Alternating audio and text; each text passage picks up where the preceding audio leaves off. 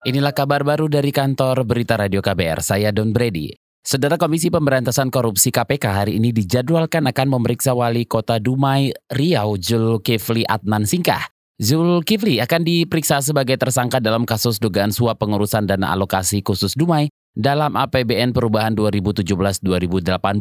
Selengkapnya disampaikan jurnalis KBR Siti Sadida Hafsyah dari Gedung Merah Putih KPK. Sadida silakan laporannya. Saudara Komisi Pemberantasan Korupsi atau KPK hari ini mengagendakan pemeriksaan tersangka yaitu Wali Kota Dumai Zulkifli Adnan Singkah terkait kasus dugaan suap mengenai pengurusan dana alokasi khusus Kota Dumai dalam APBN perubahan tahun 2017 dan APBN tahun 2018. Zulkifli sendiri ditetapkan sebagai tersangka pada 3 Mei 2019 lalu. Zulkifli diduga memberi uang lebih dari 500 juta rupiah kepada bekas pegawai di Direktorat Jenderal Perimbangan Keuangan, Kementerian Keuangan, Yaya Purnomo, dan rekan-rekannya. Tujuannya untuk memuluskan urusan dana alokasi khusus Kota Dumai dalam APBN perubahan tahun 2017 dan APBN 2018 tersebut. Selain itu, KPK juga menetapkan Zulkifli sebagai tersangka di perkara lain, yakni perkara dugaan penerimaan gratifikasi dalam jabatannya sebagai wali kota Dumai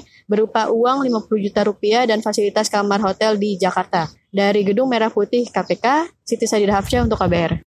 Polda Metro Jaya membantah ada dugaan keterlibatan aparat kepolisian dalam kasus penyiraman air keras terhadap penyidik senior Komisi Pemberantasan Korupsi KPK Novel Baswedan. Juru bicara Polda Metro Jaya Argo Yuwono meminta publik bersabar karena saat ini para penyidik masih bekerja guna mengungkap kasus tersebut. Jadi kalau apa namanya, kalau misalnya ada data, ada fakta silahkan. Tapi kalau tidak ada data dan fakta, itu nanti larinya ke fitnah. Jadi jangan asumsi atau berprasangka. Itu tadi juru bicara Polda Metro Jaya Argo Yuwono. Sebelumnya pengacara Novel Baswedan Al Ghifari Aksa menyebut ada informasi tentang dugaan keterlibatan perwira polisi dalam kasus penyiraman air keras terhadap Novel Baswedan. Kasus tersebut terjadi usai Novel salat subuh di masjid yang tak jauh dari rumahnya di kawasan Kelapa Gading, Jakarta pada April 2017. Akibatnya mata kiri Novel mengalami kerusakan permanen. Hingga kini kasus ini belum menemukan titik terang.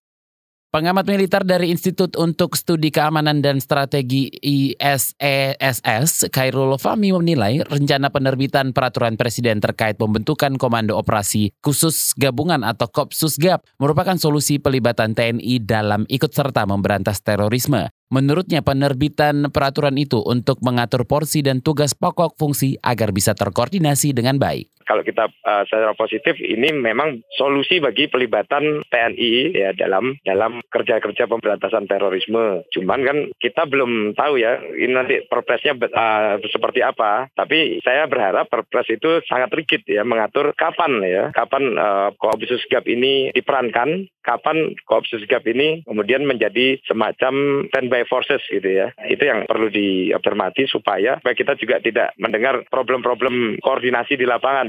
Khairul Fahmi mengatakan sebagian besar kasus terorisme berkaitan dengan penegakan hukum, khususnya gangguan keamanan. Sebelumnya, Saudara Kementerian Pertahanan Kemenhan menyatakan pengesahan peraturan presiden atau perpres Komando Operasi Khusus Gabungan Kopsusgab tinggal menunggu waktu. Sekjen Kemenhan Agus Setiaji mengatakan pemerintah akan secepatnya mengesahkan Perpres Kopsusgap dan Perpres lain terkait TNI.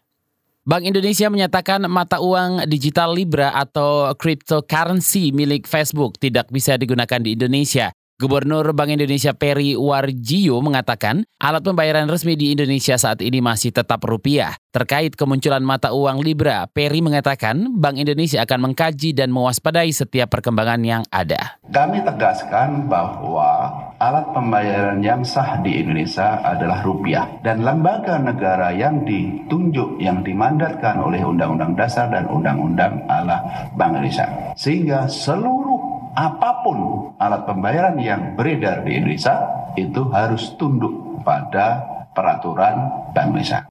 Gubernur Bank Indonesia Peri Warjio menambahkan selain mata uang digital Libra milik Facebook yang tidak sah digunakan di Indonesia, hal yang sama diterapkan juga terhadap Bitcoin. Pekan lalu, Facebook mengumumkan kehadiran Libra, mata uang digital yang akan diluncurkan pada 2020. Libra nantinya bisa digunakan oleh pengguna Facebook untuk transaksi keuangan online di seluruh dunia. Demikian kabar baru dari kantor Berita Radio KBR. Saya Don Brady.